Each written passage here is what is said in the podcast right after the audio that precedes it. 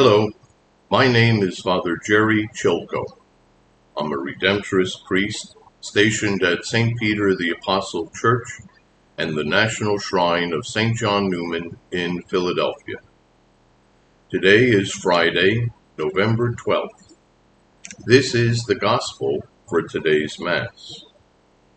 A reading from the Holy Gospel according to St. Luke. Jesus said to his disciples, as it was in the days of Noah, so it will be in the days of the Son of Man. They were eating and drinking, marrying and giving in marriage, up to the day that Noah entered the ark, and the flood came and destroyed them all.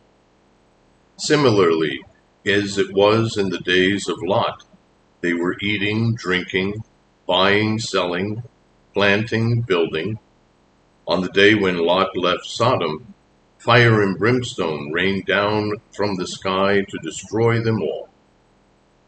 So it will be on the day of the Son of Man.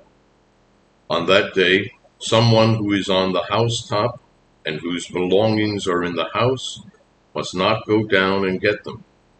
And likewise, one in the field must not return to what was left behind. Remember the wife of Lot. Whoever seeks to preserve his life will lose it, but whoever loses it will save it. I tell you, on that night there will be two people in one bed, one will be taken, the other left.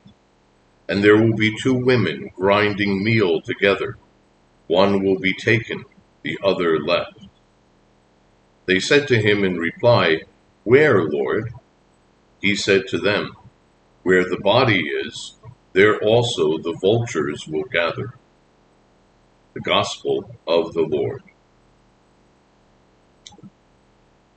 When Rome was sacked by Germanic tribes in the year 410 AD, its citizens were stunned. They wondered how the eternal city, unconquered for 800 years, could have been overthrown. In response to those who blamed its collapse on the rise of Christianity, St. Augustine wrote his famous treatise, The City of God.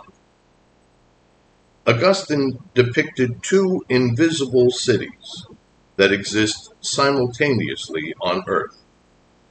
The inhabitants of both cities go through life together and experience the same events alongside one another. However, in the city of God, the Lord is present, and the people worship Jesus as Lord. In the earthly city, the people are so preoccupied with the things of this world that they are unaware of and sometimes at odds with God's kingdom in their midst. We see a similar situation in today's gospel. The same people are eating, drinking, buying, selling.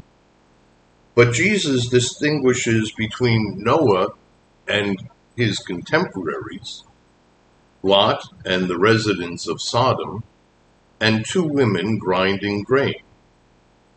In each group, there are residents of the city of God who have put their faith in the Lord. There are also others who are so absorbed in the worries and pleasures of this world that they are unaware of God's kingdom coming among them. Ultimately, the earthly city and its inhabitants will fade, while God's city and his people will live forever. This doesn't mean that Jesus is against everyday activities like working, cooking, owning possessions. These things are good and necessary. But Jesus is warning us not to become too entangled, too immersed in the things of this earthly city. So today, may we try to keep our spiritual eyes and ears open to the kingdom of God in our midst. Let us hold on to our earthly possessions with an open, generous hand not a clenched fist. These things are destined to fade rust, and decay, but we are destined to live forever. Let's keep clinging to Jesus, the source of life and the ruler of the city of God, our eternal home. Today we can pray, Lord, open my eyes to your kingdom coming upon me.